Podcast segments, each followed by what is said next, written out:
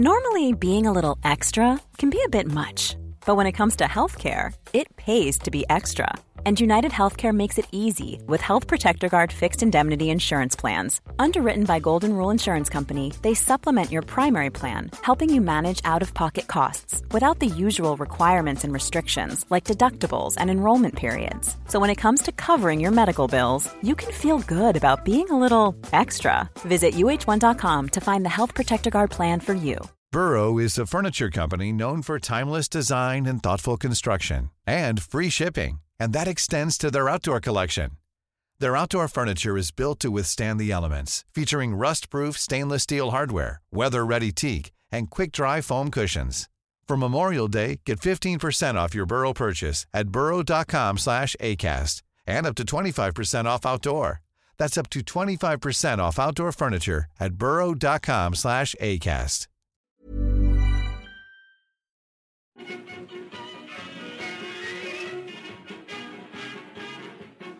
Winners of the East London Challenge Cup soon after their formation in 1885. The old Millwall Rovers are now known to their roaring supporters as the Lions. Ladies and gentlemen, broadcasting from beautiful South Bermondsey, this is Achtung Millwall. Ball in the box, there's a little skip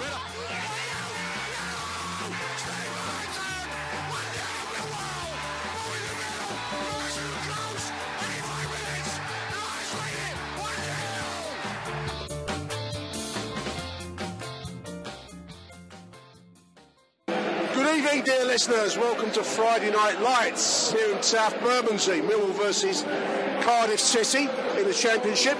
My name, of course, is Nick Hart. You are, of course, listening to Achtung Millwall, number one Millwall podcast. And it's a cold, dark, cold winter's evening here in South Bermondsey.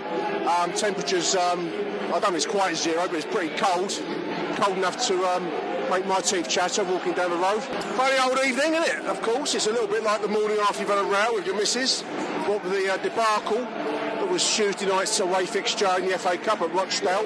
We're going to be covering that at half time. I spoke to John Shipman, our Northern correspondent, who was at uh, Rochdale the other night.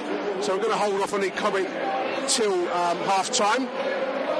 So instead we're going to concentrate tonight's action between Millwall and Cardiff. Cardiff wearing a, a, a bizarre uh, luminous green shirt and blue shorts and white stockings. It looks like uh, an afterthought of a kit. It's, it's, it's like one of the oddest kits I've seen in my footballing life. Lions, of course, in their dark blue and white shorts. On the big screen, the big news is, of course, the return continues. Tim Cahill sits on the bench for tonight. He's just on the big screen here in the stadium.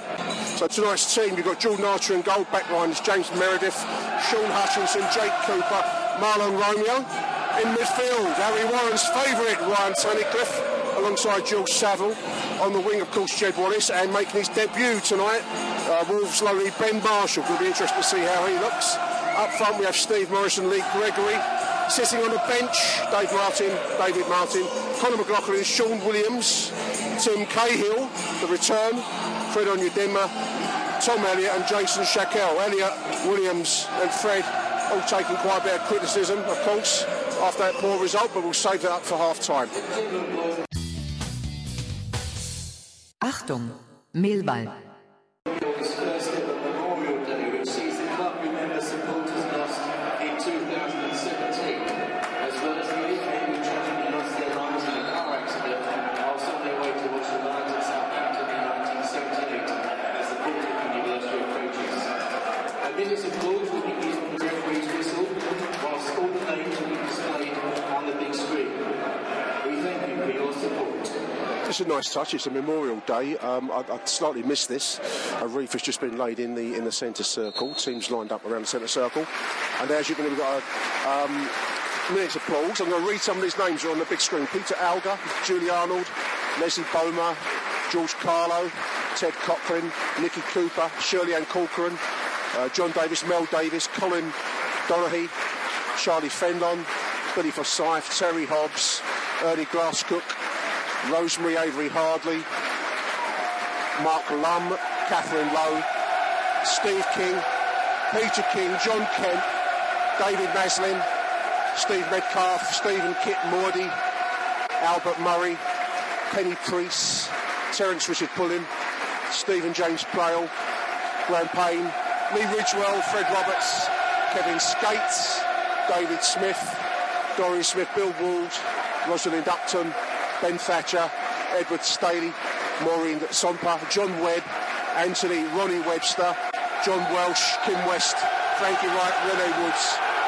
And that's all I could get. I'm sorry, there are many more names I was able to read there. We remember them all. It's a really nice touch by Millfield Football Club. I hope that uh, a name that you recognise was read out there. And I apologise to those I couldn't, couldn't keep pace with the changing screen there.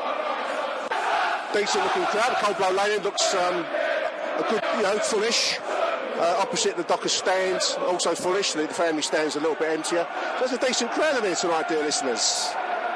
Lions are going to kick us off. They're going to be attacking the away end in the first half, as is right and proper under the Millwall Parliamentary Act 1979, the Millwall Act.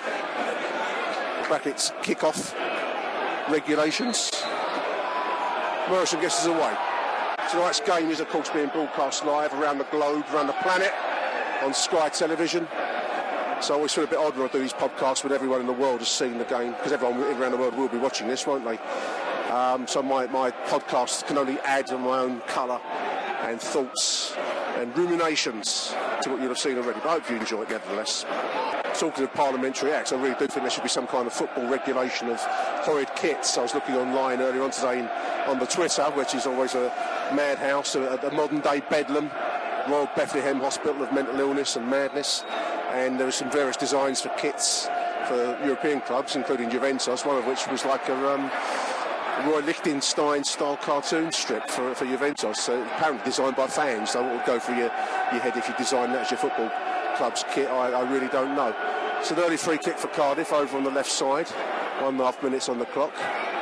It's like a little bit of um, petulance by the 33, waving away a mill defence, drawing some some comments at a booking on Romeo, I think. It's going to be a free kick on the left hand side.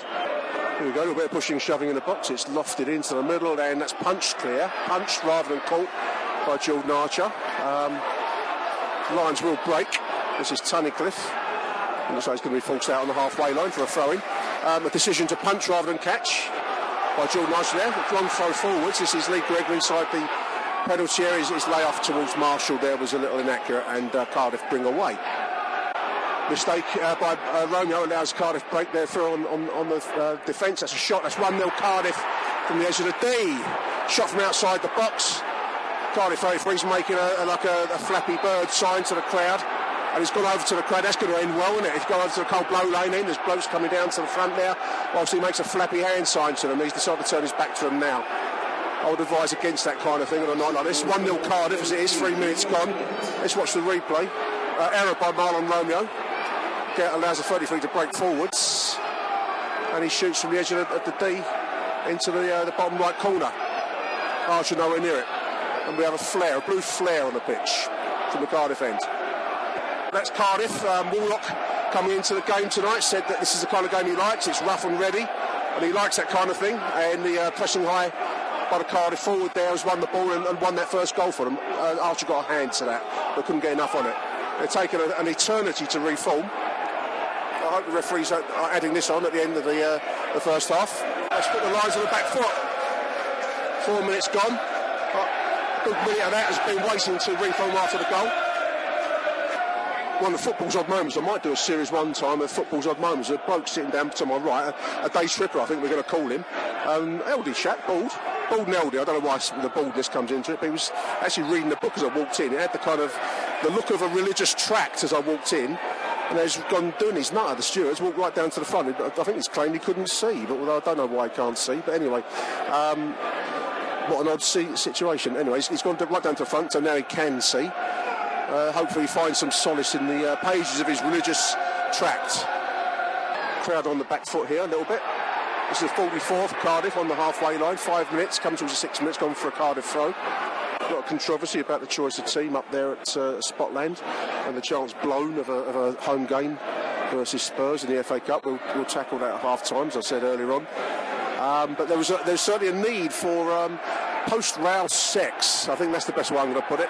That kind of um, awkward moment the next day when you uh, you've had a, a, bit of a to-do with your, your good lady. and uh, you want to, you know, maybe make it up next day, next night, I don't know, whatever in the afternoon, whenever you choose, really, and you need to kind of broach the subject of post-house sex. There's a little bit that, that kind of sense in here tonight in South Bermondsey, and the early goal is, is a little bit like saying the wrong word and maybe even revisiting the scene of last night's row. So, um, no hanky-panky on the cards at the moment for Millwall. Speaking on Twitter before tonight's game, one one tweet. I won't overburden you with tweets, but Dan Wall 06 says Harris needs a win tonight, and so proved that playing that team, that second string team at Rochdale, was worth it in inver- inverted commas. Was it worth it?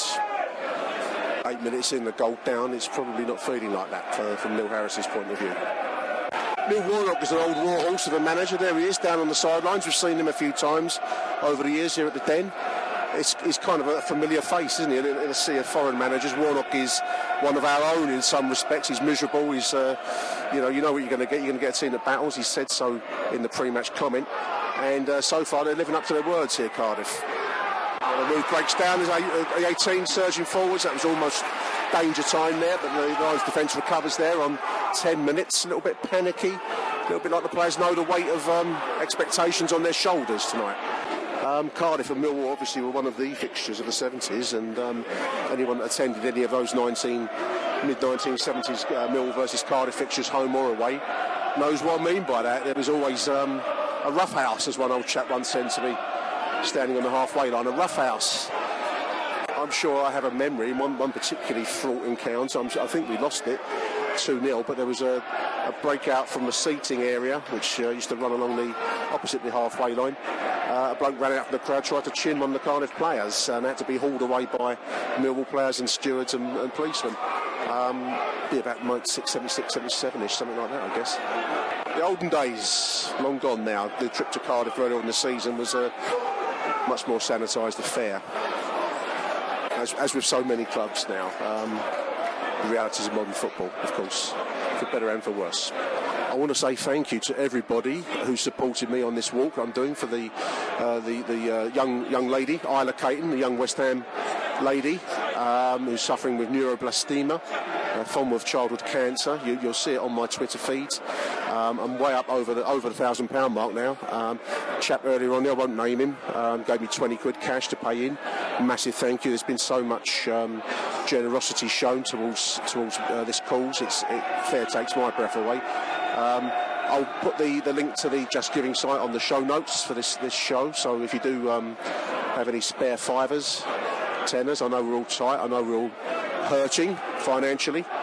But if you can spare anything, it's a fantastic cause. And it will give this young young little mite, three years old, fighting for her life, a chance to um, go to America and get vital treatment not available here on the NHS. So um, it's a fantastic cause. So massive thank you to everyone. A massive thank you to the Southwark News, Chiara Giordano, for putting me on the front page this week. Um, that really was appreciated and was most unexpected. James Meredith breaking forwards. He wins the ball back there. There's a little 1 2 with Lee Gregory. Gets clipped. It's going to be a free kick from the 33. That's going to be a yellow card. Surely the crowd are bawling for it. Referee's not showing any signs of that yet, but that was certainly um, eclipsed Meredith as he was trying to go past him. Give a free kick for the Lions, left hand side. A couple of yards short of the corner of the penalty area. 14 and a half minutes. Here we go. Jed throws it in deep. That's way, way too long. That's a poor free kick you do get a different crowd here on a Friday night. Um, you get a, a, European crowd. I think, as, as, we've said before, it's on the old TripAdvisor. You do get a different set of faces. Um, I suppose the attraction of seeing Tim Cahill's return will play a part in tonight's crowd. It looks, it looks like a fairly decent turnout tonight around the ground. At the moment, the performance is not being matching the, uh, the decent crowd.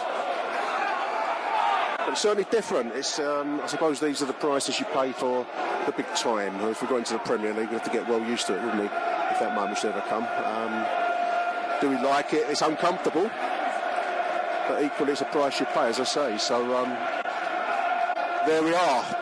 Cardiff so far in the ascendancy. Um, they're showing us the way to play. They're moving the ball around quite swiftly and stretching Millwall. You're going to know all this because you've seen it on the telly already, so I don't know why I'm telling you it. Why do we bother? Why bother? Used to be a Peter Cook show, didn't it? Why bother? Lions will have to raise their physical presence. We've, we've bullied teams so far, and Cardiff have come here to bully us tonight. And so far, they're, they're having the uh, the upper hand. 17 minutes, right sided corner. In it comes. It's into the centre. It's punch cleared by Jordan Archer. Is that going for another corner on the left-hand side? Successive corners. It's got to be on the game. Cardiff is slowing the game down. Crowd don't like something over there. I can't tell you what. Maybe the ball's not quite in the D, or some some minor detail. I don't think it's quite in the D. A couple of inches. It's, it's an eternity taking this corner. Ryan's got to be on their on their metal here. It's lofted in. That's punch clear again by Jordan Archer. Looking dangerous, Cardiff. Looking for that second one. Another corner on the right hand side.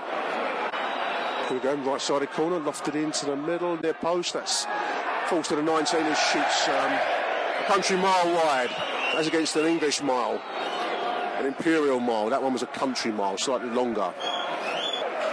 Cardiff so far have provided much more physical approach than we've been used to so far this season. And so far they have the upper hand. That's uh, almost runs through the league, Gregory there. That's smooth clear in the event. So Lions are going to have to match fire with fire. Here's Marshall on the left hand side, 22 minutes. He's got Saville overlapping him, finds him. It's back to Marshall. What can he do? Gets a cross into the middle. Morris on the far post. He takes on his chest. Can he get, put it in? He gets a crossbar! Right side, taken on the chest, taken on the volley, hits the crossbar. Steve Morrison, 22 minutes. That's got the crowd interested. Another long ball forwards. Finds Morrison on the uh, right hand side. This is Wallace. He can't quite get in. The free will clear. It's a furiously paced game, dear listeners. That was the first chance for Millwall. Unlucky. Took it well on the chest and got the shot on target, but obviously the crossbar was, uh, you know, an inch lower. That would have gone in. Would give a big shout out. I don't. It sounds like something out of um, North Norfolk Digital Radio, doesn't it? There's a big cheer. The one and only going below us, Tim Cahill, warming himself up. Uh, North Norfolk Digital Radio have shout out, so I'm going to give a shout out to the Mill Supporters Club feed. Um, their greasy spoon regular column. Well worth checking out. Uh, the, the, the MSC is, is, a changing beast. Always seen as something of a joke. It's still 33, whilst I hold up there. 44 on the edge of the penalty area. That's rolls clear. No, it's still retained there. It's a shot from over the bar. 25 minutes outside the penalty area over the top of the crossbar. Yeah, the MSC is a changing beast. It's well worth checking out their Twitter feed. It's much more relevant. The uh, column, the Greasy Spoon Boys, were very well written by the uh, MSC's Michael Avery. And I think, chap, I think it's Harry with a load of Wise. But it's very witty, very well done. Check it out. One Timmy Cahill. There's only one of them in addition to my podcast, my, my humble efforts here, there's actually a plethora of um, Lions-related material now going out online. Lions Live Radio is back and, and running again, which is good to see. There was a show um, which uh, Mickey chaired, Mickey Simpson. There's a ball breaking forwards on the right-hand side. It's going to go for a middle corner from Jed Wallace. 26 minutes, 27 minutes. Yeah, nice show. Last show, uh, Jeff Burdage, always an interesting voice, um, chaired by Mickey Simpson.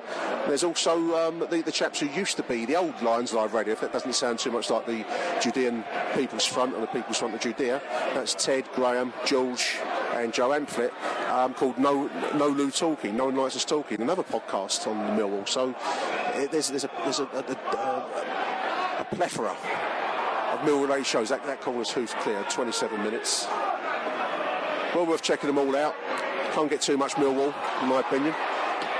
Great tackle there by Sean Hutchinson. You can hear the crunch. Did you hear the crunch?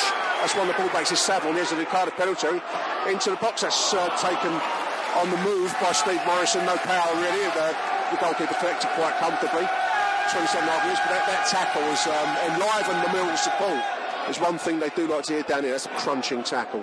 That reminded me of when um, Terry Hurlock and, and Peter to Reid met in 1991 in, when Mill played Manchester City in the World, in the World Cup, in the FA Cup. Um, and there's a crunch, like the uh, the Kraken had awoken when the two met in midfield on a tackle, and the ball somehow got between these two uncompromising man mountains. Morrison brings the ball outside the edge of the penalty area. What can he do? Shot, unfortunately, with no uh, power direction straight at the goalkeeper there. The uh, Cardiff defence had reformed enough to, to make it difficult for him nice tackle by Morrison, same kind of thing that uh, Cardiff did to us. That's uh, clearly it's going to be um, a battle of uh, a, a, battle of mistakes here tonight. Um, coming towards the 30th minute, Lions have forced their way back into the game. We're a little bit on on our um, back foot, bit like a boxer taking a lot of early punches. Um, it's taken us a little while to recover our senses. We have recovered our senses, in my opinion, as we tick towards the 30th minute, searching for the equalising goal. Um, some big chances, obviously, but the best chance falling to Morrison earlier on. But you do get a sense the Lions are, are trying to feel their way back into this now. Just as I said, that Cardiff break on the left-hand side. This is the 33. He's been a dangerous player for them. Scored a goal, I think, wasn't he? Ball into the middle. That's that's headed clear by Jake Cooper. Two two forwards in attendance. He had to get that right. Early impressions of Marshall. He looks good. Um, not done anything super duper so far, but he, he shows a lot of um, willingness to get into the right positions, and that was professional there. So yeah, so far so good for Marshall. So Tim Cahill on the bench here tonight, warmed up a few minutes ago. Um, he's played uh, 45 minutes for the under-23s on Monday, so I'm not expecting much more than maybe 15, 20 minute cameo perhaps, maybe less when he does come in. But he scored a goal on Monday at the Calmont Raid, Calmont Raid, Calmont Road training grounds. Been training for two weeks, and um, as, as, it says on the news, it gives Harris another option here tonight. Over the top, taken well by Jed Wallace, who gets pushed over, wins a, a free kick took well in his stride. Mill players are pleading for a card there. Not going to get it. Uh, Wallace did well there. He took the ball in his stride, but he didn't really have control of it. Managed to draw a foul. Uh, it's probably a few yards short of the corner flag. Slightly more advantageous corner, but that was um, nicely worked. Sly, cunning, cunning as a fox. Marshall's going to take number 44, left side. As I say, it's probably about four or five yards short of the corner flag. And it comes into the middle claims for, for holding there. The referee's not going to give anything there. Lions starting to hit their stride more, dear listeners. Who's worked out as Romeo come down the right hand side on the 35th minute. All the way back, it's going to be Hutchinson that will launch it into the box now, and he does. Morris under a lot of physical attention there. The referee doesn't see that, of course.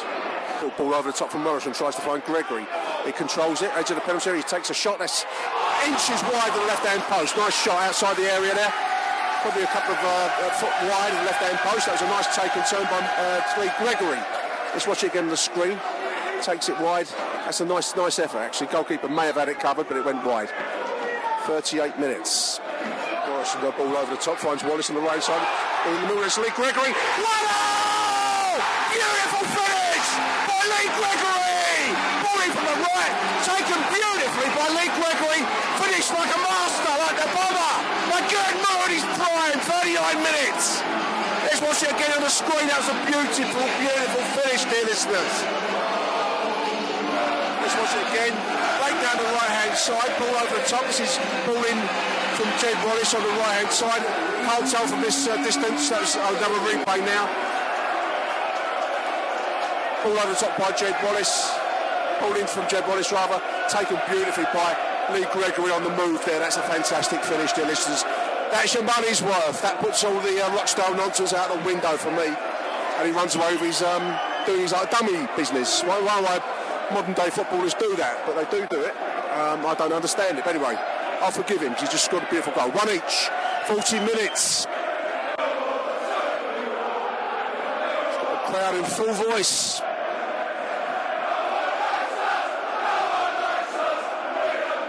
It's a battle out there, dear listeners. Morrison's in the middle of it. Should be more throw-in on the right-hand side. Is that a free kick? It's a free kick.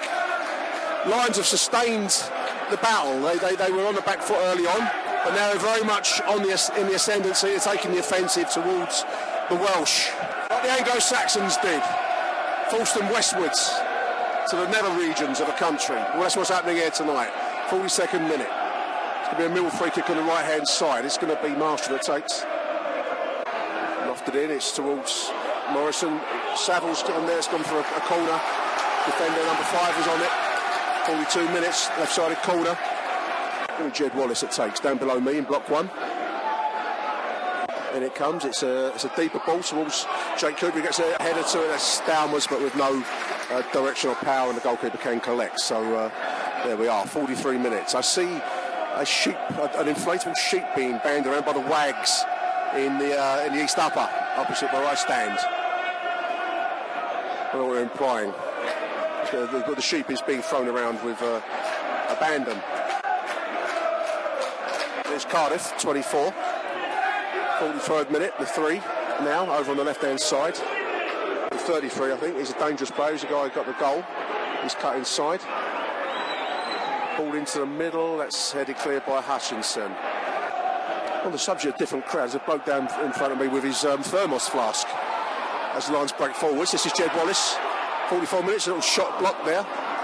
Can Tunnicliffe make that tackle? He can't. Harry won't like that. It runs through to Meredith. Yeah, he's got his thermos flask and a nice cup of coffee going on down. I don't blame him, it's quite nice, but um, I've never brought a thermos flask to the football unless it's, well, I'd never use it as an offensive weapon. I was going to make a joke about it. Little ball inside, is Mahlon Romeo, ball across the box. Cleared by desperation by the Cardiff defence. Gregory was in attendance, but the, the defence managed to get that one away. Little right-sided cross on 44 and a half minutes. I'm a man of peace. I'm a lover, not a fighter, dear listeners. I'm going to have to imitate my thermos man down. I'm going to start bringing my marmalade sandwiches and be like, uh, Paddington Bear? He used to go around with his marmalade sandwiches in his, in his rucksack. I think I should have to start imitating that. Clearly a life of comfort to be had. There's the half-time whistle. Good performance by the Lions. They, they were on the back foot, going that early goal down. Cardiff had come here to, um, you know, to, to muscle us out of the game. They succeeded to a degree in the early stages. The Lions, though, have, have, have taken that and have made a comeback. And towards the end, they were looking like the only team likely to score. So at the break, it's Millwall one, Cardiff one. Uh, I'm going to break away now to, to a conversation I had in the week with John Shipman, the debacle that was Rochdale away in the fourth round of the Cup. So we're going to cut now to that conversation with John, and we're back after that.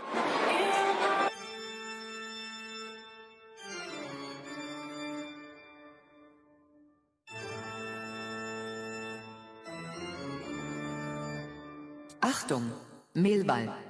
Huge welcome on the show now to show regular Northern correspondent for Achtung Mill, Mr. John Shipman. Welcome to the show, John. Evening, Nick. Are you well? Uh, oh yeah, we're brilliant. Yeah. like most of the Mill support at the moment. Um, now you were at Rochdale. I've, I've written a few notes here, and one note I've written is Rochdale is like the, the very epitome of grim northernness. Cold night in Rochdale, and you went there, John. Yeah, and you, you're not wrong now. I mean, there's some grim old places up here, but Rochdale takes the uh, takes the Euro cake to Euro from last week's episode. Um, I'd, uh, I live in Preston myself, so it was a nice, easy one to get across to. But Rochdale makes Preston look like Paris in the springtime. It's unbelievable there. Um, And I think that's the one the one good thing about last night is we all got to leave it. Um, other than that, I'm struggling for positives. Oh, it's caused a lot of um, sourness online, John. Um, I mean, we all know the result. This this is going to go out in, in the weekend show, so by now it'll be um, fading into whatever level of memory, painful or whatever people give it. But it, I, I've picked up a lot, and I don't know how you found it on the night, but there's a sudden note of sourness in amongst the Mill support at the way that, um, as many see it, a tie was thrown away, a big tie against Spurs, chucked away with a second string 11. Was that how it was for you on the night? It was, um, and let's. I mean, let's have this right from the start. Shall we? That pitch, um, Nick. It's the worst pitch I've seen. It looked Um, rough on TV. Yeah, you and I went to the Oldham game last Yeah, season, yeah. and it was it was chucking it down, and the pitch was in a terrible state. Yeah. Um, we've been to Blackpool away when you know that was commonly known as like a, a sand A pit sand for, pit, yeah. for a few years.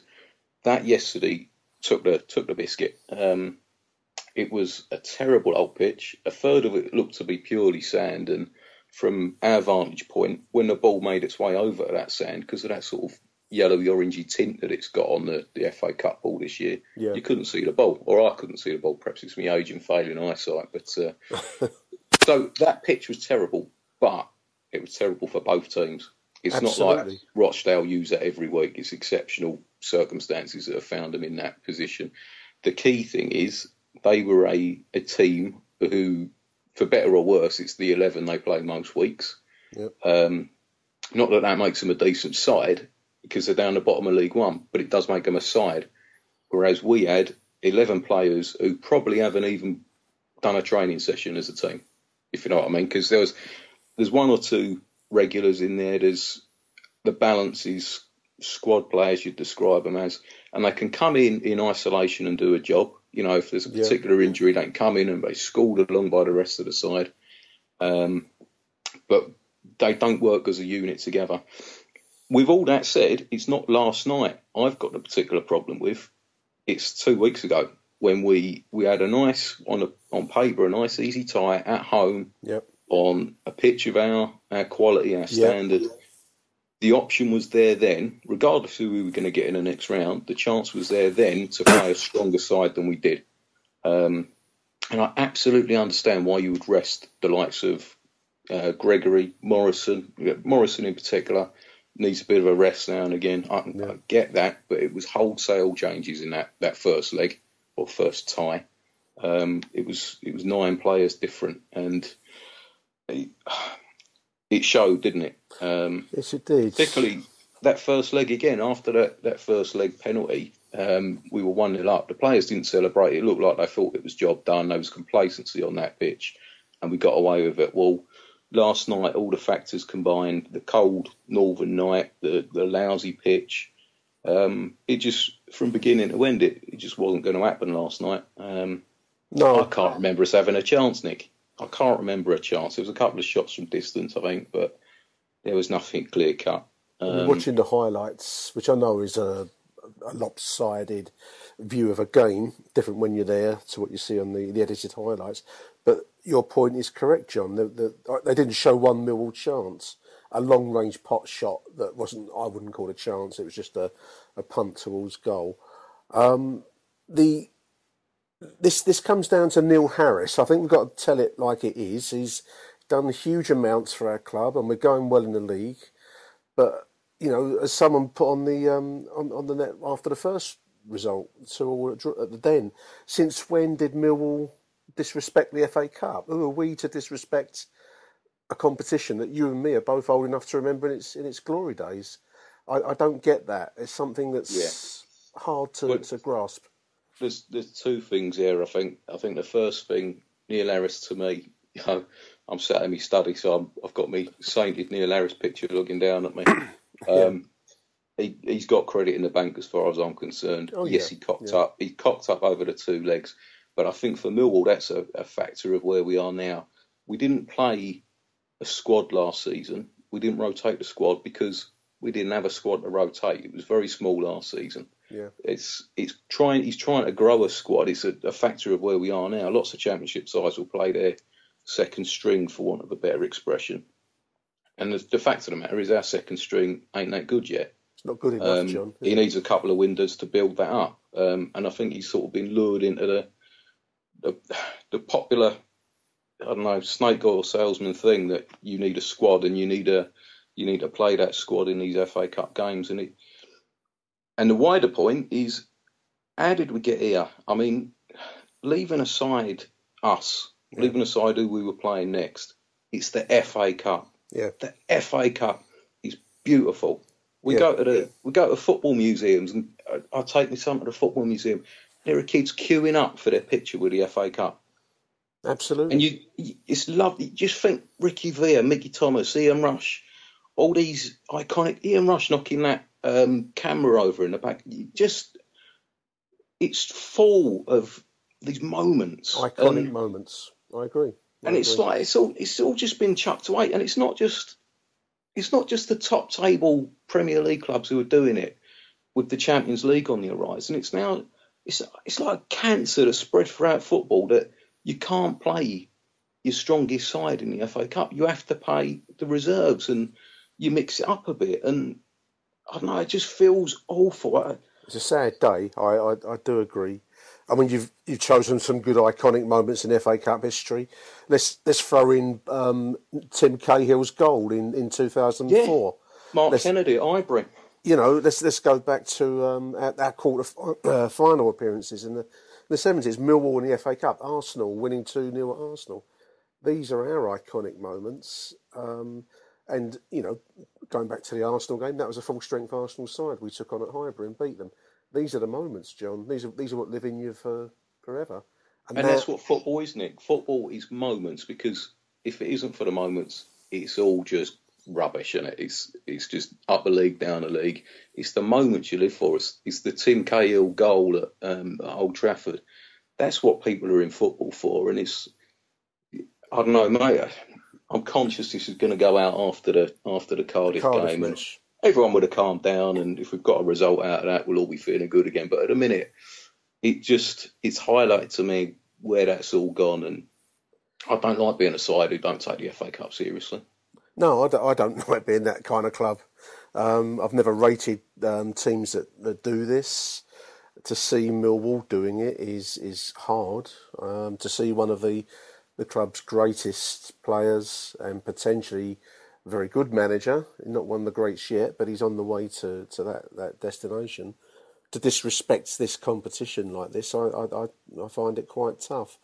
Um, For all that though, Nick, it's you know it's a team that should have been capable of going out and getting a result. Um, Yeah. No, I was just gonna come didn't on to that point. Their abilities. Yeah, um, there were a couple of decent performances in there. No more than that though. Um, it, it should have, you know, if we'd have got away with this, we wouldn't be talking like this now. If we'd have nicked a one 0 win, we wouldn't be having this conversation. And indeed, we did it against Barnsley in the third round, didn't we? So yeah, I mean, you can you can do it, but yesterday the players just didn't they didn't hit the ice at all. And whether that was the pitch and they just were just not comfortable, never got to grips with it, as has been said, that's one thing. But you can't help but think a slightly stronger side, particularly in the first leg, we wouldn't be this, having this conversation now. No, I mean the, the first leg was where the risk was taken, um, and, and it, it slightly blew up in Neil's face in that first leg. Um, but then to repeat the, the the choice to field the second string, as as we'll call them, um, I mean, if if we didn't know it already, I think the first game, it's not a first leg, it's the first tie, um, proved that the second string aren't really all that great.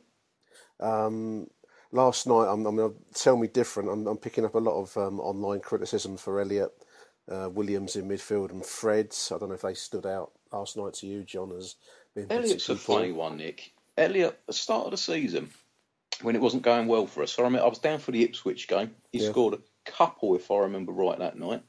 Um, and a few, he, he scored another one early on. I think he had about three in two games. He had quite a strong record at the start of the season. Yeah. And he really looked the part. He was busy. He won an awful lot in the air. Um, but when he starts games, he's a different player. It's really odd. Um, yeah. Fred's, Pat maybe. Fred's another one, John. Um, you know, I, Well, I Fred's think- not a striker. no, Fred but me isn't a striker. He's a pacey winger who can bring the ball out from the back. I I don't see the point of playing him up front. I don't see that's his his position. I mean, hopefully he goes on to prove me wrong, gets 200 goals, and replays his podcast to us all in a, in a fit of vengeance. Um, but uh, but until then, I'm going to stick to my guns. That's not a striker there. Um, I don't see that he's he's got the he's not powerful enough to hold it up, while at the same time not being a poacher. So to me, if you're not one thing or the other, then I struggle a little bit with that one. It's about consistency. Uh, I mean, Elliott. When if you'd have asked me what, what about Tom Elliott at Leeds when he came in and nicked that Yeah, goal again, to make yeah. it three all, um, coming on as a substitute, I would, I would, have, you know, as we all were, it's, it's maybe this is the moment where Tom Elliott kicks on. Um, and then we, we talk about Fred. I went to Reading uh, last Saturday. Fred didn't look too bad. He looked on the brink of promise. Um, and how many times have we said that, John? Um, on the brink of really pushing on, and you can't keep on being on the brink. It's it's you know at some point you've got to deliver, haven't you? You have, you have. Um, I just, I think his strongest position is is on one of the wings um, and running with the ball, particularly against tired legs. So you know maybe for the foreseeable, that's that's going to be Fred's role, sort of cover for one or other wing. Uh, I think it's telling that we bought another winger in during the course of the the close, uh, sorry, the transfer Yeah. window. It was couldn't have Um, played last night, of course. Marshall, um, Yeah. was out of it. Yeah. Um, I mean, That's telling, and we got another striker in Tim Cahill up front to uh, to act as a bit of cover between now and the end of the season as well. So I think that tells you a little bit that he doesn't really trust Fred as a starter in either position, but maybe I'm misreading that. a little bit of silliness, uh, um, in my opinion. Um, I'd be interested in what you thought that a pitch invasion, a little bit of abuse towards the Mill bench. I, th- I think it's it, it behoves Millwall fans or staff or anyone to complain too much about abuse and pitch invasions. You know, it's um, seems a bit hypocritical to me. Yeah, let's uh, we'll gloss over that, shall we? I mean, it's nothing more than um, you know they've won. It's all over the news at Den. yeah, they've um, they've won a game they weren't expecting to win. They've it's the FA you know, Cup. Run onto the pitch, yeah, they celebrate. I can't complain on one hand that the FA Cup's lost its magic, and then when a group of excited supporters come on to celebrate, then I can't really complain at the other end of that. But no, um, it was it's a few strings who get involved with the manager and try to you know have words with the, the Millwall bench, they all, um, and the Millwall fans as well, and they all scattered quickly enough. So. Yeah. High spirits and a few strings, I think, is the way to way to put that.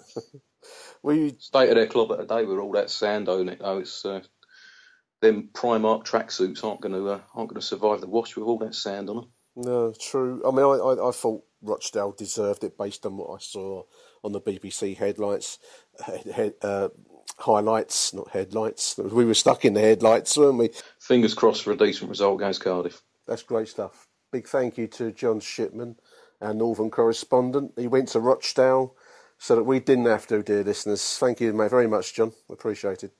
Pleasure, Nick. Achtung, Millwall. Welcome back to the show, dear listeners. So we've got a few half-time tweets here. The uh, the old uh, 4G is doing its business for me tonight. Grumpy Grimace says that was a half of two halves. It was grumpy. We've done enough to be ahead. Marshall doesn't look out of place. Continue like this, and it will be the three points that we sacrificed the FA Cup for. Or scarificed, as he's put it on there. I think it must be a, uh, a, a mistype. Scarificed. That's quite like that word. We scarificed the, the FA Cup for. Barry MFC Windybank says hopefully see Cahill come and do his magic. Uh, Lions Bite says dodgy opening for Romeo, but hopefully this will have a happy ending.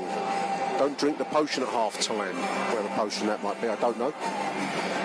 Great comeback, says George Lampy, one of the Nolu talking boys, of course which was the uh, the podcast I think I mentioned in, in action earlier on. One of the uh, plethora of, of, podcasts that are around, including this humble offering, of course. Great comeback, says George Lambie, one of the ex Lions Live Radio, now gone independent, um, as Nolu talking on, on the uh, on the on the on the Twitter. You'll find them on there. Good show, by the way, boys. I enjoyed it. Jane Jacobs says Marshall is quality with a hand clap. Paul Regan says sign him up in response. Jack TK, excellent last 30 minutes from us, all over them. We, we did uh, make a good comeback from early, you know, being on the back foot earlier on, as we said, on the ropes at one point. But we've made a strong comeback, and by the end of the first half, we looked the only team in the game, to be absolutely honest. Whether that can continue for the second half is the $64,000 question. Uh, this is Millwall, says poor first 20 minutes with a goal that was totally avoidable, but all over them after that. Well done, Wall. Now keep it up in the second half, you bastards. And on the WhatsApp, Doug Hume says Marshall looks good. He does look good, Doug. I agree. Mahlon okay after after 10 minutes. We really should be leading. I think that's correct. By the end of that first half, we really should be ahead. Mill Supporters Club half times, they say. Uh, Mill finished the half a lot stronger than they started, which is positive. Thought after the barrage of corners we would be sheep to the slaughter, but Cardiff, Cardiff's early pressure has dwindled away. Mixed emotions, but let's take the positives. Mill halfway line, after looking physically intimidated for the first 20 minutes, we've muscled our way back into the match, and with no little skill. Well played, Millwall. Lions coming back out for the second half, having made Cardiff wait in accordance with the Millwall Regulation Act 1979. Speaking to the news at Den in the week, Neil Harris said that Cardiff will, know, will not be shrieking violence, and they have not been shrinking violence. And the Lions, I think, were a little bit overwhelmed at the start of the first half, but certainly have um, brought their A game to the uh, to the party as the half wore on. We're going to be looking for some more of the same in the second half. And away we go, dear listeners. Cardiff attacking the away end. The Lions attacking the cold blow lane end in the second half cold night, a little bit of a breeze, the flags fluttering above the Dockers stand opposite me. The glittering jewels of Canary Wharf glittering away in the distance, HSBC, the top of the tower I see, and myriad red lights on the cranes. The construction that shows no sign of ending in London at the moment. 46 minutes, ball over the top. This is Mahlon Romeo. A little bit of pressure. He almost neglects the 33 again. It's manages to retrieve the situation, does well. He made an error there almost at the, the 33 to score the goal through again. I think um, the 33's got a slight whammy over, over Mahlon at the moment. Uh, Tunnicliffe just having a word with him down there. A word of encouragement, I think.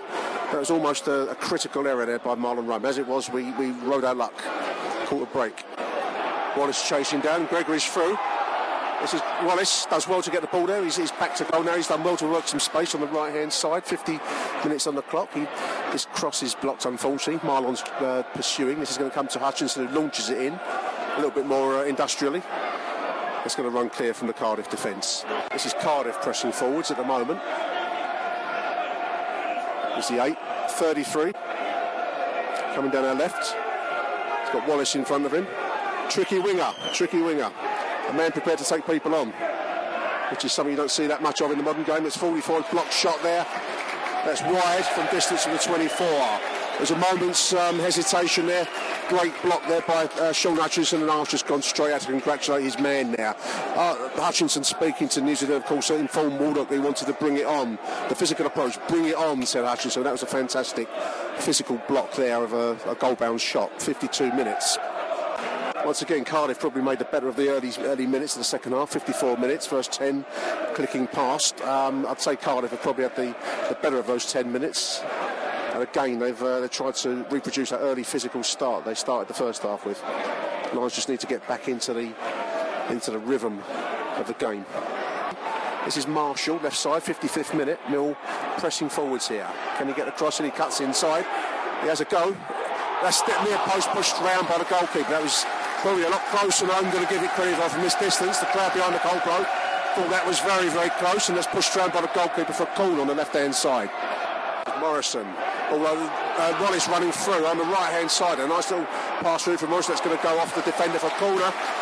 Trying to get a quick cross in with the oncoming forwards. Mill corner on the right. In it comes. It's deep. It's central. It's headed the wrong way. Already, pretty good performance. 60 minutes, the hour mark. Lions have t- again taken early pressure in the second half and now starting to, to find their gear again, find their mojo.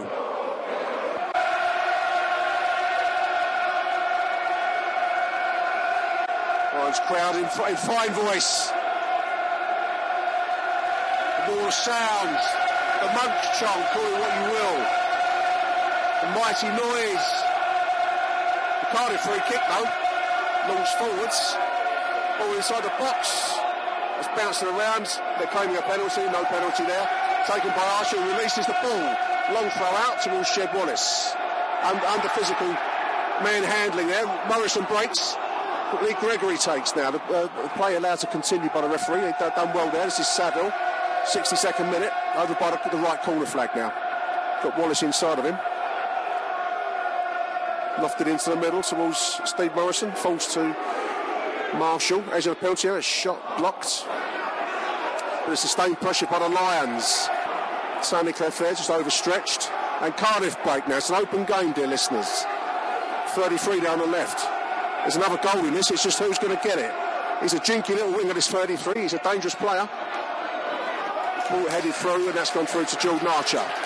It's a fantastic English winter's night game of football. It's, it's, a, it's a battle none of this ticky-tacky nonsense. It's uh, it's full on and fair play to Cardiff. They brought their physical A game too because they know they're going to match us. It's a great spectacle in my opinion. Purists won't like it, but fuck the purists. What do they ever do for us? Apart from ideals of beauty, philosophy, and the highest uh, you know, artistic sensibilities. But we don't care about that down here at Millwall. So fuck the purists. This is the kind of thing we like. Good honest fair. It's a good atmosphere inside the den. You can hear it. Long throw towards Steve Morison. Dispossessed there. It falls now to, to Jed. Edge of the penalty area. Shot on goal. Goal's clear. Goalkeeper takes under pressure there from Tunnicliffe. From Saville. 65 minutes. I want to mention Shaun Hutchinson in defence. There's another rollicking tackle he's just made down there. Always an under the radar player, Shaun Hutchinson, but he's, he's a contender for man of the match so far as well. In a physical battle, he's done very, very well so far. It's a raw night, red raw meat thrown to the dogs inside the den. 44's gone down. Mill conceded possession there for him to get treatment. He's gone up again. hence the booing. Madine. Uh, Chuck Berry song. Madine. Nadine. There's some conversation going on out there about Mill uh, presenting possession to Cardiff. That should be returned. They're not returning it. Being utter cads and bounders. Welsh. They're welshing on the deal. Drawing the ire of the crowd over there. Morison's put himself around physically over there. Done well. Meredith. Will be a Cardiff throwing. Halfway through the half. The den on a night like this. Where else will you want to be? What are you going to be doing? Where else in the world would you rather be than here, right now? Right here, right now. Like the album title says, the Oasis album. Free kick forward, 71st minute for Cardiff. Runs through, that's a moment hesitation, but runs clear for Tunnicliffe. Finds Wallace. Beautiful, cheeky back heel, finds Marshall. Little one-two, he's got Wallace overrunning him on the left-hand side now. Beautiful move, and oh, Wallace's touch lets him down at the last. That was a fantastic sweeping move there, but went wrong at the end. 71st, it's going to be a goal kick to, uh, to, to Cardiff. There'll be a cross into the box now. That's near post. It's headed clear by the Cardiff defender. Has gone down. Like he's been shot. The referee blows up. Can't wait to blow the whistle. Now he's all right. I wonder if the referee feels like he's been sold a turkey. Marshall's coming out. Fred's coming into the game. Good run of balls for Ben Marshall. Done well. Made a difference, made an impact to the game. Has not looked of place. I want to see some more Ben Marshall. There's a good round of applause from the Den for that contribution. So Fred's going to come into the game. 78 minutes. 10 minutes to go. 80th minute goes past.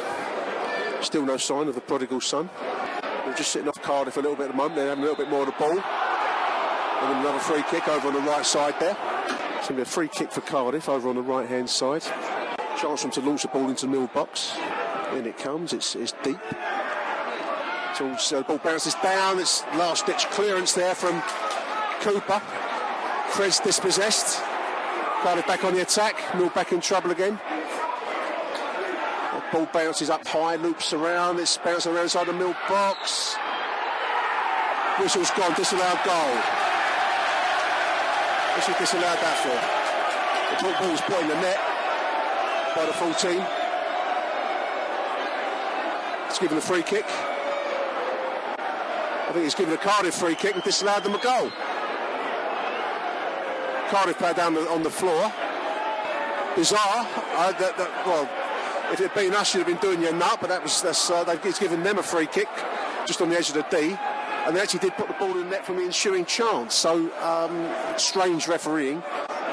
Some might even call it incompetent refereeing if I was a Cardiff fan, which thankfully I'm not. As it is, it's worked in their favour. But no, you'd be doing your doing your nuts if, if that had been a mill situation. 83rd minute, it's going to be a big chance here. 33's on it. Free kick on the edge of the D, fairly central. Good chance from the Cardiff perspective. They feel cheated by having that goal disallowed. 33 lines up and takes straight into the wall. That's looped up high. Archer goes. It's over for a goal kick. He never looks convincing when Archer goes for these situations. He goes forward a little bit akin to John Inman in um, Are You Being Served? But as it was, the uh, header from the high looping ball as it hit the, the wall was put high over the bar. We'll catch a break there, dear listeners. I think there's no other way to put it. That looked like uh, a, a, a, goal. Cardiff, start, Cardiff starting to look at the stronger of the two sides at the moment as we come down to the last five minutes of the game. It's the 33 coming down the left hand side. Taking on Romeo. Oh, that looked like a handball off of, off of, off of George Saville. Gone for a corner. The ball uh, played into uh, George Saville, and um, as they say, I've seen him given it. It hit him probably a little bit of pace, so uh, I think we caught a bit of a break there. 86 minutes. Ball's taken long and deep, headed back across goal. Off the line. Wow, from George Saville. And cliff now chases down the 33. He's been a, a the whole game. He's still got the ball. That's going to go for a corner. Wallace puts to go for a corner. Mill under pressure, dear listeners. Be nice to see us get out of our own half. That's deep, deep, deep. That's gone behind for a goal kick. It's tense stuff down here, dear listeners. That's why we come here. That's why we what we live for. We're adrenaline drama junkies, aren't we? We're up, we're down, we're bipolar. And after the um, you know, the, the, shambles of Rochdale in the week. There are people offering to send back their, their season tickets and never going to come down here again. And then here we are in 87 minutes after a good full-blooded battle, and um, it's like that never happened. Or is that too much to say? Maybe you disagree with me there. Do let me know when you listen to the show, if you're still listening to it, of course. No under a lot of pressure. Crowd urging them on. They'll keep the ball out of our net. Cardiff searching for the, uh, the vital win from their, their promotion uh, perspective. A draw probably not good enough for them, really. Long ball, long throw out towards Fred. Seen nothing of Fred so far, other than a couple of errors. Chance for him to redeem himself coming down our left. He cuts inside, he does not redeem himself, he gets dispossessed. Frustrating player, uh, Fred. I him Ken there. It wasn't Ken, the drummer in Bros, according to Viz. He said the Bros brothers and then Ken, the one that was, he's always an interchangeable drummer, wasn't he? Well, there it is. Tim Cahill, number seven's coming into the game. 89th minute, return. Lee Gregory's coming up. Here he comes. Must at 38, he must be one of the oldest players. I mean, I know um, Tim Carter was in goal at quite an age of 39, 40, I think. Um, Nigel, Nigel Spink. In he comes, Tim Cahill, 38 years old. The return. Four minutes time now for Tim to make an impact. That's one of the oldest front lines, if not the oldest front line in Mill history, with uh, Morison and Cahill playing together. 70 odd years between them. Ball breaks as Cardiff coming forwards now puts it wide on the break. Oh, my heart stopped there. Put through. I thought he was going to get clipped for a penalty. The 18th shot wide late. That's a chance for them. Lady Luck is smiling upon us tonight, dear listeners. I'll tell you that much. She's a cruel mistress, Lady Luck. Forwards from Wallace trying to find Cahill. He chases it down. Ball runs out wide right. This is now um, Saville. Wallace, sorry, ball into the box. That's hit the first defender, unfortunately. Another Cardiff long throw, dear listeners, coming down towards the last minute of extra time, of injury time. It's going to be launched in. It's going to be headed away by, by Steve Morison. Back into the middle, his ball's bouncing up and around. Surely that's an offside. They're claiming a, a handball. Cooper launches it clear. There's the final whistle. Well, that was what I call hard fault. What Warnock's having a right go at the fourth official. I think they fancied that as a penalty at the end there.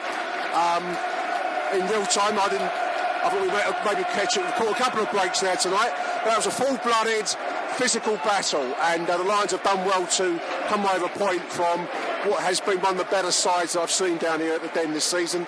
Cardiff will feel cheated. Um, the goal, um, well, yeah, I mean, the referee uh, pulled up the disallowed goal, gave them a free kick, and then they've had various chances and, and uh, the penalty shot at the very end there. But that was a full-blooded contest. The Lions will come out of it blooded but unbowed. Millwall 1, Cardiff City 1. You're listening to Achtung Millwall.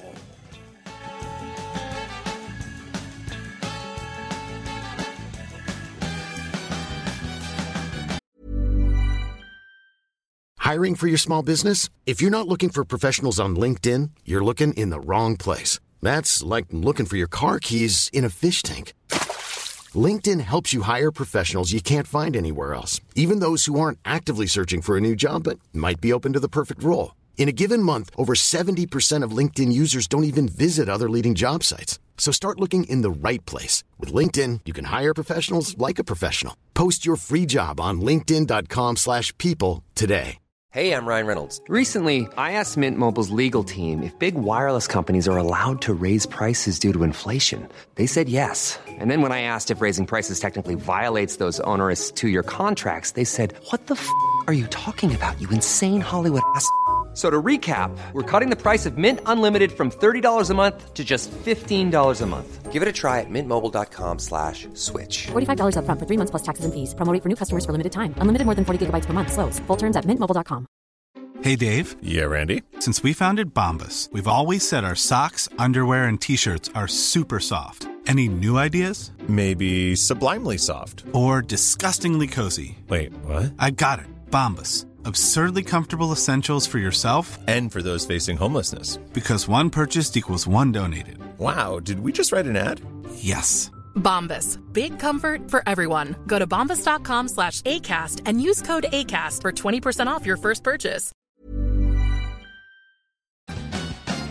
Huge welcome back onto the show to Harry Warren. Um, welcome back, H. That was a physical battle of fire and fury last night, mate, wasn't it? Yeah, it was uh, a physical physical battle of the mind. I think would, be, uh, would, would not be uh, would not be what most neutrals said, but I reckon it must have been a cracking game on Sky, to be honest. Well, funnily enough, I was just looking before we spoke this morning, and there's quite a few nice comments from people online, not Millwall fans, but people who actually enjoyed an old school, old fashioned, full blooded battle. It was, I couldn't see how you could not enjoy that, albeit not a game for the purists, was it? No, there was bits. There was bits in it of nice football. I mean, our goal was a really nice move, and I think they had one, two, one or two uh, little passages of play they done well. We had a few nearly moments as well, sort of going forward second half. But yeah, I think all in all, that was what the championship is, isn't it, or what it's supposed to be, I suppose. What it's meant to be. Uh, I mean, based pile of shit you watch every week, knocking it around, you know, in front of your back four. It's all well and good, but it does bore people to tears unless you've got someone that wants to wants to have a go. So well, it's funny. I was I was just talking to my wife. She she's made her excuses and left me now. But um, I was just talking about the the ticky tacky style that we see so much of. Um, unless it's played by someone like Manchester City or a Barcelona in their pomp, it's just really boring to watch, isn't it? It's it, it, there's no no fire in the belly in that style, and we see a lot of it in the Championship. Yeah, I think they call it using your brain. I think we we like players to use heart and, and passion. That's probably why I don't like Tunnicliffe because he probably uses his brain to pass the ball four yards sideways when I want him to go at someone and then get out and call the camp. You know what I mean? We're going to play Tunnicliffe bingo, listeners, in future. How long before Harry slates Tunnicliffe? Oh, he's all There's right. a couple of minutes worth in there. he's, not the, he's not the key one today. No, I, I didn't think he did too badly last night. Um, let's let's go through the game. Uh, early setback. I must admit, I feared the worst when that goal went in. Harry, didn't you? Four minutes in, decent strike, but from an error. Um, I mean, I think it's got to go back to to the the, um, the yellow card in the first minute. I think um, that was key on the game for me, um, and I think it really really did fuck the referee for the rest of the game. It, it was late; it was right in front of me, but it wasn't a yellow card challenge. Well, it might it might have been a yellow card challenge if he'd already made a challenge in the game. But Romeo got booked, and I think he was still thinking about the booking when when he done that mistake. He was trying to make up for the booking. He was um, up against a bloke who seemed to, if not have the beating of him, definitely had sort of the better share of the spoils, shall we say, in Hoilett. And, and really, from there on, I mean, he gets back from from his mistake, and you see it in the footage. I've seen it this morning again. He can take one for the team and sort of clip his back of his legs as he swipes the shoot, but obviously he's going to get booked and sent off. So he chooses not to and thinks, oh, well, well, we'll let him shoot from 25 yards, obviously forgetting that we have the man that you couldn't put the Sunday uh, Sunday newspaper underneath when he died was Jordan Archer. So, um, I mean, there's been a certain a certain measure of hype leading into the game. It reminded me of a boxing match in some ways. There was uh, Shaun Hutchinson inviting Neil Warnock to bring it, and um, Warnock, I think, was making comments about they're going to come to battle and no quarters were going to be given. I just wonder whether the referee had picked up on that prelim and um, thought, well, I'm going to take control from the very start. I, I, I thought he was a poor referee overall. I mean, I, I know we get them week in, week out, but he was one of the poorer ones for me. yeah, I think it's when you give a yellow card, you've got nowhere to go other than a red card. no, no. Otherwise, everything's a yellow card challenge. Absolutely. you know that that's that's sort of a bit of an Ed's gone moment, isn't it? I've got 89 minutes now to keep Millwall fans from killing me and Cardiff fans from killing him because he was equally poor for both sides. Oh, honest. I mean, absolutely. I mean, we'll know, come on to the disallowed goal later, but I mean, I would have been doing my nut if that had been Millwall having a goal removed from them to, to award a free kick outside the penalty area. You know, another poor decision, one that went for us, but it's out of the same playbook, isn't it? Oh yeah, I mean, the best thing is, yeah, you could turn around and go to the Cardiff fans. Well, yeah, we had one at Brentford and we lost the fucking game. You, you know what I mean? We didn't even get a point out of that. We had we missed a penalty that it was brought back for there. You know, the one at Forest on the first day of the season when Yeah, Gregory yeah. scored. You know, we've had we've had loads um, go against us, so it was about time one fucking fell for us. But you know, they say they balance out over the season. I still would think we're in arrears when it comes to uh, dodgy refereeing decisions, but I'll take that one last night all day long. I think it was it was an intense atmosphere in the ground. Thirteen thousand did I see as, as the crowd? Pretty good on a Friday night. It's on live television. Um, the referee goes to pieces slightly, I think, and, and as you say, he's he's got nowhere to go once he's shown a yellow. It's you know, you, probably don't want to send men off, but you, you really put a, a, a rod across your own back then at that stage. Um, so yeah, early setback with a goal, a Romeo er- error. It's got to be you know made accountable. It was his error, and a decent strike from the thirty-three from outside the box. Um, I thought in the first quarter, Harry, we were on the back foot up against it. Yeah, they they come and didn't let us settle really. Normally teams turn up and sort of it's that's a Millwall fifteen minutes, isn't it? Normally, Yeah. uh, you know, you normally steamroll with teams and you should be two or three up. But uh, yeah, they were they were set up in a typical Warnock battling style of we'll fight you when we go up for the ball when we think we can win it, and we'll fall to the floor if we don't win it and hold our head, arse, arm, leg, fucking whatever you want, and uh, Yeah, yeah, you know, it's the typical style. I think they were they were a nice football playing side when they had it, but they are just unlovable, aren't they? They're a bit like Don Revie's Leeds. yeah, same thing. I've written um, Cardiff Bullies and an arrow down to Cardiff Divas as one of my notes on my my um, notebook here. I mean, they did go to ground a lot. They did take forever to reform after the goal. They they took forever over everything, didn't they? Once they were ahead, which I know is the modern way, but it's uh, part of modern football. I hate even when we do it. To be absolutely honest with you, Harry, I don't like to see it. Um, Yeah, I love it when we do it. I, I absolutely love it. The only reason why the only reason why I love it when we do it is because I'm fucking fed up of everyone else doing it to us. It's just we might as well. I want us to be the biggest cunts in the division. That's that's what I want us I to think, be. I think we matched them on that front last night. Um, what a beautiful equaliser! What a move! I thought that was. that- I mean, Mor- Morison had hit the crossbar a few moments earlier, but I thought that equalising goal and the finish from Lee Gregory was absolute top draw, Harry. Oh yeah, it, it was a fantastic goal. I mean, Morison hit the bar earlier with with a great great effort. Really, I did, mean, he, yeah. I think Warnock had said that that Sol Bamba, their centre half, when Virgil Van Dijk went for seventy five million, was worth hundred million. I'd like to I'd like to work out how much um I'd like to work out how much Shaun Hutchinson and Jake Cooper are worth then, because I mean, Well, they did. if they, he can spend yeah. hundred million on both of them each, he, he can. Um, but yeah, the uh, the move itself, Wallace sort of had done nothing really, sort of first fifteen minutes, and then sort of Morison played him in, and he, he was alive. You know, Yeah. um, took that one opportunity, and it was a great ball. It was the only ball that he could play. It was the only. It had to be a perfect cross for it to end up with there. It gave Gregory time, sort of. He adjusted himself really well to give him credit, but it gave him time to sort of think about it, and he's just hit it first time, first time finish, and beat the goalkeeper with power and pace. You know, Absolutely, absolutely. I thought it was a fantastic finish. Um, you know, if it had been a foreign player that had done that, we'd be raving about it, as as the cliche has it. But beautiful, beautiful strike, and then chances to to go ahead before half time, which. Um, you know, to, to make a comeback, to have been out of it in the first quarter of the game and then finish the, the, the first half so strongly, I thought was a real tribute to the spirit of the side. In in what's been a curious week, because we've had the, the, the Rochdale debacle on Tuesday, where people were questioning the spirit of the side and their their their the effort, but you couldn't have faulted that last night, could you? At the end of the first forty five, I thought we were the superior team going into the dressing rooms. Oh yeah, definitely. I think after the sort of first 15, 20 minutes that Cardiff had to come back and play sort of the second half of the first half, if you like, Yeah. um, there was only one team in it. It was them hanging on. It was sort of like they'd got their goal and they didn't really know what to do, sort of to hang on. Really, they were just they'd come to nick a one 0 win. I think. But, um, yeah, uh, I don't know. I didn't go Tuesday, so I'm speaking from what I was listening to. Hmm. It sounded like Millwall didn't fancy it, which you know happens from time to time. I don't get the online fury of people that come out and People returning their their season tickets and never going to go again, stuff like that.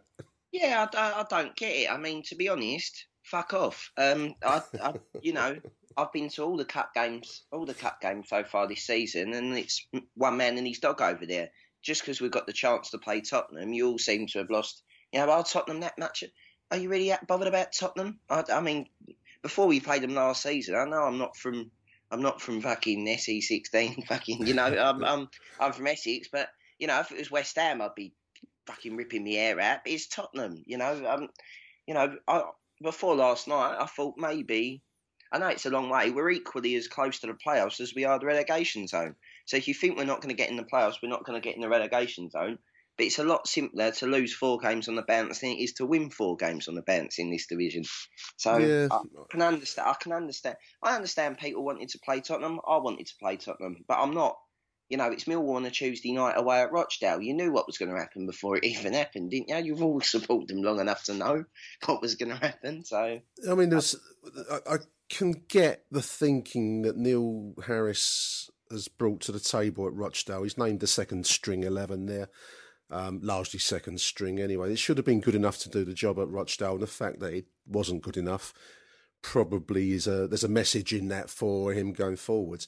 He wanted to balance his resources, didn't he? I mean, we saw the effort that was going to be required last night. He, he must have known what Cardiff were going to bring and how much was going to be needed. So to to rest your players, largely speaking, on Tuesday, I, I, I get the thinking. I, you know, it's not worked out as many would have wanted it to, but you know, that's that's football, isn't it? Um, on to the second half, Harry. A much more open game. I thought both sides would have, you know, um, as the half progressed, both sides felt they could win it. They could press on and get that goal. It was going to be decisive. Yeah, I thought it was a lot more even second half. I just want to say I thought Ben Marshall was brilliant on his debut. To He be was. honest, um, you know, um, and he probably not nice, not a blood sweating sort of swashbuckling winger, but a very cultured winger. Um, Yeah. Very, very good with the ball at his feet. Something that people told me Ferguson was supposed to be, but um, I won't go into that. Um, but yeah, he, he looked a bit more. He like he could use both feet. Maybe not a greater crosser with his left than he is with his right, but he, he was was everywhere. He- We had we had balance for the first time. You know, what I mean, we, we sort of could go through Wallace or we could go through Marshall. Obviously, he faded. I'm presuming match fitness a little bit, but you know that's that's a good sign. I'm I'm guessing he's probably not wanted by Wolves at the end of the season. So you know he's he's after one performance. I know it's saying a lot, but he's no worse than what we've got. You know what I mean? It was a first, a good, good first performance. I mean, you're right, only one, but um, it was a good, good opening. You know, opening uh, performance. I felt, and it does give us balance.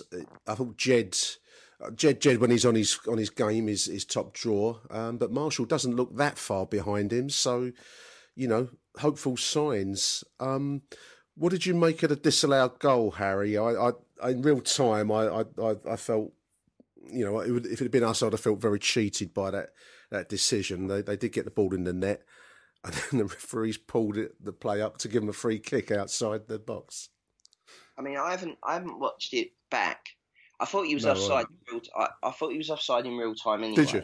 Okay. Uh, but I don't know if that's the forlorn Millwall. Millwall put their hands up, so he must be offside.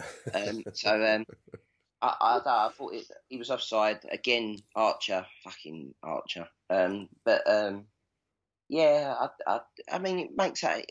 You know, it's a bit like the Brentford one. Should there be a rule introduced where they play advantage if you score? But then, did the defence hear hear the whistle and stop playing? You know, you play to the whistle. If the whistle goes, you stop. So justice was done in the sense that probably Millwall deserved to get a point out of the game. I just want to cover hashtag the return before we go on to our, our player performances. Um, oddly, it was incidental on a very dramatic night. I mean, after all the hype and the the build up and and um, you know the, the hoopla, um, when it finally came on the 89th minute, it was a I don't, it wasn't a distraction, but it was a bit of a ooh, you know slightly anticlimactic feel to it for me. But what a great reception Tim got. It didn't make much difference to the game, but it was a good reception for him. Yeah, I think he should have been given 20 minutes, but I don't know if he can run 20 minutes. Maybe you know? not yet. No. You know, maybe not yet. But um, he, I mean, how could would it been? I, I suppose you get the. It was perfect. Sky cameras. It was. It was always going to happen. You knew he was coming on last night because he was printed on the front of the program. Um, so you, you knew it was happening. Um, but if they'd swung it in and he hadn't blown up and it, it fell to him in the box, didn't it? It'd already been blown up for a free kick or whatever. If it had fallen to him and he smashed it in, you know, the, the roof would have come off the place. But um, We had yeah, about five or six effective minutes to play with, and um, you know it would have been fairy tale stuff, wouldn't it? But there are no fairies in real life, dear listeners. Um, Jordan Archer in goal. He's got five point nine on the news at Den. that high. That what would you giving him, Harry? Uh, I'd give him a shot and put him down. I think Six. It's the fairest, it's the fairest thing for him, isn't it? God. He he flaps. Awful. He's so Um, bad, Nick. Honestly, he's he's it's painful watching. It's painful watching now. I I've never seen a Millwall player go just lose confidence, and it's not home or away. I'd understand if it was away from home, like he was putting in worse performances than he is at home, but he is totally gone. There's something not right upstairs. It's a David Forde style crisis of confidence, and he doesn't do anything right. There's not one thing last night I can say, oh, it was good by Archer. That was the right decision by Archer. He comes and punches things when he gets nowhere near things. He could have been a penalty. He knocked their bloke clean out. I Yeah, mean, yeah. you know. I know um, what you mean. He, he, just- he either either comes comes like Mr. Humphries in, "Are you being served?" or he's um, like you say, he's trying to knock people out in accidentally. I don't think he's doing it on purpose, but um, no, I know what you mean. It's uh, it's a worrying. you know, the one the one in the first half, the bloke whips it in from the left hand side, and it's straight at him, and he's fucking about with the Cardiff the Cardiff centre forward who's standing on him, and he's well clear of him. And he gets there, and he sort of just does a. He, he had all the time in the world seemingly with dip, and he palms it over the crossbar. I mean, all right, I've seen him do that at at, Swa- at Sunderland, and he tried to palm it out over the crossbar, and he palmed it into his net. So Yeah. I suppose he's improving in that statement, but he just, you know, 25 yards out again in this division, 25 yards. QPR realised that he can't save anything from 25 yards when they come to their den, and they shot from 25 yards all night. They didn't get any joy, but that's what they did. Warnock's a, a clever manager. Probably told them to take long shots whenever possible. The first one they had, which was the first shot of the game, it goes in. Yeah. He he doesn't dive. If you watch other keepers, top keepers, when they dive, they spring. They sort of get all the way across the goal with pace and power and agility. Our goalkeeper falls down like a dustbin being blown over in the wind. It's just, it's for such a. He had such a great start at Millwall. Such promise. Yeah, I know what so, you mean. And I don't want, I don't want to be on Archer. I don't want to, but it's, you know, he didn't. It wasn't his fault for the goal. I'm not trying to say. I'm saying he could have done better, and I think all goalkeepers normally think they can do better when they get beat from distance. But he, it's everything else. It's the corners. It's all this, and that can't be good for the back four. There's, it can't No. be good for the team. It, it, it can't. You can't. You know, remember how we went when we had Forde under? Um, I can't remember if it was under Jackett or it was under Holloway. It was in that era, wasn't it? Yeah, yeah. Yeah, he went. He sort of was. All of a sudden, he went to a point where the back four they'd be under pressure with three people pressing, and they couldn't go back to foot. They couldn't play a back pass back to full because they were so worried that he'd fuck it up.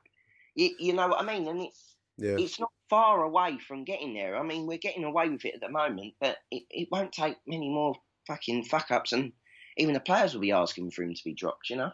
Monumental performances from Shaun Hutchinson, Jake Cooper last night. Shaun got a 8.3 on the news at Den, 7.7 for Jake Cooper, and a, a 7.9 for James Meredith. Mahlon Romeo, a, a tad unfairly coming in with 5.8. I, he made a couple of errors, but he was up against it against that number 33, wasn't he? Um, I, I think it's slightly undermarked Mahlon there, but the rest of the defence I thought were monumental last night. Yeah, I think I think Meredith had a brilliant game, probably up there with one of his best for Millwall. Um, I definitely think since Cahill's come in, I think he probably fancies a run to the World Cup. To be honest, Why Uh, not? Yeah, why not? I, I think he hasn't had a. I don't think he's ever been called up for the Australia squad, and probably fancies like he stars Cahill's there to uh, Yeah, bring the to get some coverage. scouts. Yeah, to give him give him the thing. I thought again, as you said, I thought Cooper and Hutch were. I mean, fuck knows what Fulham were doing letting Hutchinson go um, because he's fantastic. Some of the Um, blocks he made last night, Harry, physically, and, Jake, to be honest. Um, but Hutchinson, we're talking about. I mean, some of the challenges, some of the the willingness to put himself on the line. If he makes an error, he's, he's straight back, you know, at it to make it good again. Um, a great player, a real Millwall player. Yeah, future captain definitely when Morison Absolutely. Goes goes away. Um, but as you were saying about Romeo, I think Junior Hoilett, I think that's the number 33. 33, yeah. He, uh, I think he's gone for a cumulatively in his career over 50 million quid. Yeah. Um, you know, that's the difference. What did we get Mahlon from for a packet of tracksuits off Gillingham or Arsenal? you know what I mean? So um, he done he done well um, after his after his era. You know, he looked he looked um, you know obviously he's my side in the first half, and he looked absolutely distraught. Yeah. It was it was nice to see, to be honest, because um, Shows he cares, doesn't it? Shows he cares. shows he cares, and Wallace come back and put his arm around him, and so so did Archer. Whatever Archer Yep. got up, berated him. You know, I suppose, Archer's got to blame. So he, he he gets all self blame and self loathing out when anyone else makes a mistake. Um, so We're going to set you up with the Archer fan club after the, the Tunnicliffe fan club. Um, on whose subject, we've got midfield. George Saville, 6.6. Ryan Tunnicliffe, 7.2. Um, Tunnicliffe better than Saville last night for you, Harry? I think they were both a bit anonymous, weren't they? Um, I I don't think know. they did that badly. Um, it was no, a battle. Yeah, not in that sense. It was just a physical battle. They didn't really have um, a lot of the ball. Um, no time either. No, so I, I don't know. I I I'm going to state this. He does look. They they need to wear different coloured boots. I'm, I'm telling you this now because I'm sure people don't realise who the other one is. And Gregory's got a bit of the Tunnicliffe from distance about him as well, wearing the same colour boots. Well, you can imagine how it is for me trying to do a podcast. I mean, I, how many times in my, my live bits do I correct myself when I see it's I've named the wrong person? And what with Marshall and um, um, uh, Gregory both looking similar, it's it's it's very confusing. I think they I should know, have different boots. to have to get different colour boots. It's the only thing because there is no way Ryan Tunnicliffe does after things that you were all saying. There is just not. I'd love to see his heat map. I'd love to see it. Someone, I'm going to write into that Twitter account, up to Joe. Please fucking sit there and watch Ryan Tunnicliffe's next 90 minutes and please tell me how many passes go forward or how many passes go back to Jake Cooper. Um, but he done he done all right. I can't, you know, I'm not going to turn around and say he done anything wrong when he didn't. He just he just isn't for me. You know, he might No. bit like Livermore wasn't for everyone. I suppose I'll have to swallow Tunnicliffe is for some of you strange people that like to slide by.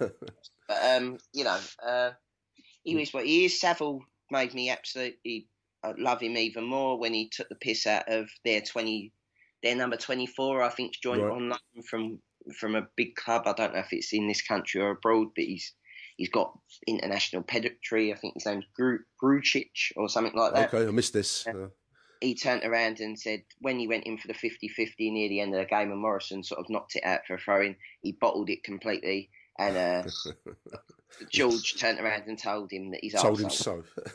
told him that his arsehole went. So that was quite that was quite you know and that was quite apt considering the fact that 30 seconds later they brought that bloke on on the right hand side who then his own player touched him on the back and he went down holding his arsehole. So that which was a strange strange you know how you talk about your psychedelic music. That was a weird moment in my Millwall life seeing a bloke roll around with his own player and touched him on the back. Um, We've mentioned Marshall, seven point four. Nice, nice performance. Jed Wallace got seven point three. Um, I mean, a little bit more. I thought it was a little bit more effective than seven point three. I, I mean, the cross into the box was um, perfectly weighted for Gregory's equaliser. Um, I suppose I'm I'm a little bit biased. I, I just like Jed Wallace. I think he brings that X factor to the side. Yeah, I, I mean, I love Jed as well. I mean, Jed makes you feel like you're 14 again, doesn't he? He makes you sort of have that favourite player. Um, but yeah, I, I, I, like.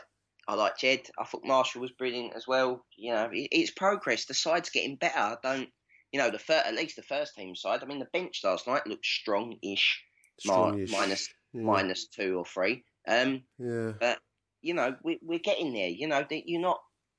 It's a it's a building season, isn't it? It's not. We weren't. You know, it was survive relegation, and whatever you get on top of that's a bonus. And touch wood, we're looking like we're going to do that, and we'll see what the recruitment team can pull out in the summer. I mean, they love a Yeah. They, They find them. I wasn't aware of Ben Marshall. Um, you know, and I suppose to to a degree that's that's and some of the other signings, Harry Toffolo, we didn't see him last night, but they do seem to find these players. Um, I just want to mention on Jed before we move to the front too. Uh, one thing, Jed's known for his attacking play, Harry, but he does the defensive work too. Some of his tackling back is pretty good. So he's a, he's an all rounder, isn't he? Yeah, he's, he's you know he's part of Millwall. I think. I Yeah. think he, he buys into the. You know, we'll, we'll- love you if you lo- if you lose the ball going forward. If you run back twenty yards to win it back, we love you We even love you more, You know what yeah. I mean? So That's the Lee Gregory syndrome. He does the same. I mean, the eight point six for Lee Gregory, and a nine for Steve Morison, star man. Fair marks for both. I thought they did uh, did an immense job last night. Both. yeah, they had a fantastic game. They looked back to sort of their League One self. You know, they were they were interchanging passes, and I suppose it helps them. You know, I, you know, you keep talking about the Cahill effect. I'm sure Cahill can give them more more um, sort of nous than than Elliott can, if you know what I mean. You know, it's got to scare you more sitting there and seeing a man who's played in four World Cups, other than a man who's played in. Well, probably dropped four cups in the changing room. You know what I mean? Like the Southeast Counties League Yeah. Cup final. the, the AFC Wimbledon Challenge Trophy. Um, but yeah, it, it, it's going in the right direction. I, I know Tuesday was disappointing and everything, but you know we're we're moving in the right direction. The club seems to be set up to to move forward. You know, it, it's all promising. You've got a man in charge that that cares about the club. You've got a chairman that seems to want to back him in terms of wages. All right, we're not going to go out and we're Millwall. We're not going to go and buy a, a two, three, four million pound player, are we? I mean, Cardiff's number forty-four last night. They bought on the last day of the transfer window for six million quid. I mean, Millwall. I don't think spent six million quid in the last twenty years accumulatively. No, I think we have six million pound to spend, do we? A couple of quotes from the net from Twitter. I've got here. Harry Bermondsey boy says uh, the only thing he'd have done different last night would have been to have brought Cahill on earlier instead of Fred. Uh, Fred played like Daniel Day Lewis in my left foot at Christy Brown when he came on, and he got a three point seven on the um, on the news at Den ratings. Um, just on the Fred, it's a bit of a last chance saloon for him. I mean, working with Cahill, I hope gives him that nous, the you know the um, the the ability to see the space, make the run, everything that we we keep expecting from Fred that we don't see. If you can't learn from Tim Cahill, Harry, I think you're right. It's you know back to Wycombe Wanderers, isn't it? It's I, I can't see what else he can do with us. Yeah, see, I, I, I don't think it is that. I think it's we don't find him. Um, I think Rochdale at home was the perfect example of that. I watched him. I sort of it was such a boring fucking game that I sort of went sort of journal little journo and uh, Mm. just watched him. And he points where he wants the ball and he makes the run. But Millwall don't look for him because we haven't got a target man there. Yeah. Yeah, we don't look. We haven't got a player, which we still don't really. We haven't got a player that picks the ball up in the centre of midfield and chips it over the back four and puts sort of.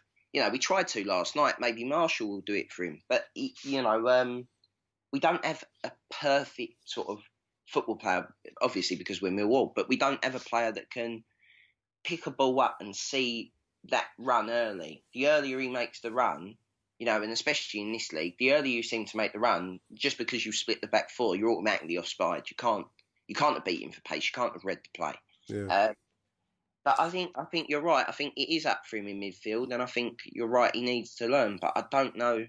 I feel like there was so much expect expectation with Fred that it's almost not fair. You know, Aiden took a while to get into it, and I'm trying to defend Fred not because I want him to, not because I've got any affiliation with Fred. I'm just thinking that, you know, sometimes look at Marquez. Marquez did go out and score 20 odd goals last season. Yeah. You know what I mean? I think we do, if they're one of our own or if they're an academy player, Millwall seem to be, we're very unforgiving when it comes to that. I think, you know, there's chances. It is in a higher level. Maybe he would have been better off this season going out on loan for a season in League One. You know what I mean? A, a full Yeah. 30 game season. Whereas, you know, maybe now we could probably afford to do that. Where at the start of the season, the cupboards were bare, as they said. So sometimes we have to admit that that's probably the best we can afford. It's not necessarily everyone knows their shit, but there's not really much we can do about it. It's Fred, like Fred always puts me in mind the old Morecambe and Wise sketch where Andre Previn says, "Stop! You're playing all the wrong notes," and uh, Eric Morecambe turns around and says, "I'm playing all the right notes, but not necessarily in the right order." That's Fred. that is Fred. That is a very good analogy for Fred. I'm going to close out with a fantastic quote by Pezza from Twitter, Harry. Pezza says that's a fucking top result. Would would have 100% took a point beforehand. Can everyone stop cunting Harris off now? bloke's a fucking ledge. Everyone makes a mistake along the way, even the top managers in the world. Tuesday's gone now, move on. I think that's Shakespeare, Pez, and um, I know what you mean, mate. Bermondsey Shakespeare. I approve of that message. Tom Millwall approves of this message. Big thank you to Harry Warren giving up his Saturday morning. Really appreciate it, H. And um, no show next week, listeners. I'm away next weekend, so we'll probably be back with a, a, a midweek special. I think we've got Sheffield Wednesday on the Tuesday. Um, and then back to the regular weekend show the week after. So, big thank you to Harry Warren. No problem, mate. And talk to you all soon. Arriva Dirty Millwall.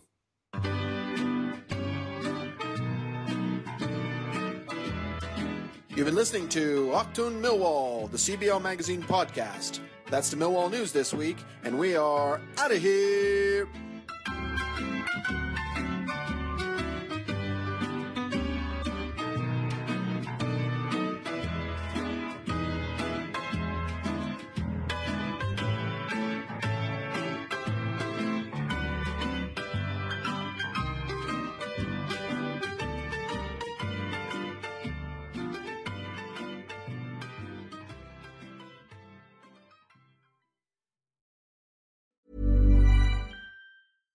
Cool fact a crocodile can't stick out its tongue. Also, you can get health insurance for a month or just under a year in some states. United Healthcare short term insurance plans, underwritten by Golden Rule Insurance Company, offer flexible, budget friendly coverage for you. Learn more at uh1.com. Hey, it's Paige DeSorbo from Giggly Squad. High quality fashion without the price tag? Say hello to Quince. I'm snagging high end essentials like cozy cashmere sweaters, sleek leather jackets, fine jewelry, and so much more. With Quince being 50 to 80% less than similar brands. And they partner with factories that prioritize safe, ethical, and responsible manufacturing. I love that. Luxury quality within reach. Go to quince.com slash style to get free shipping and 365 day returns on your next order. Quince.com slash style.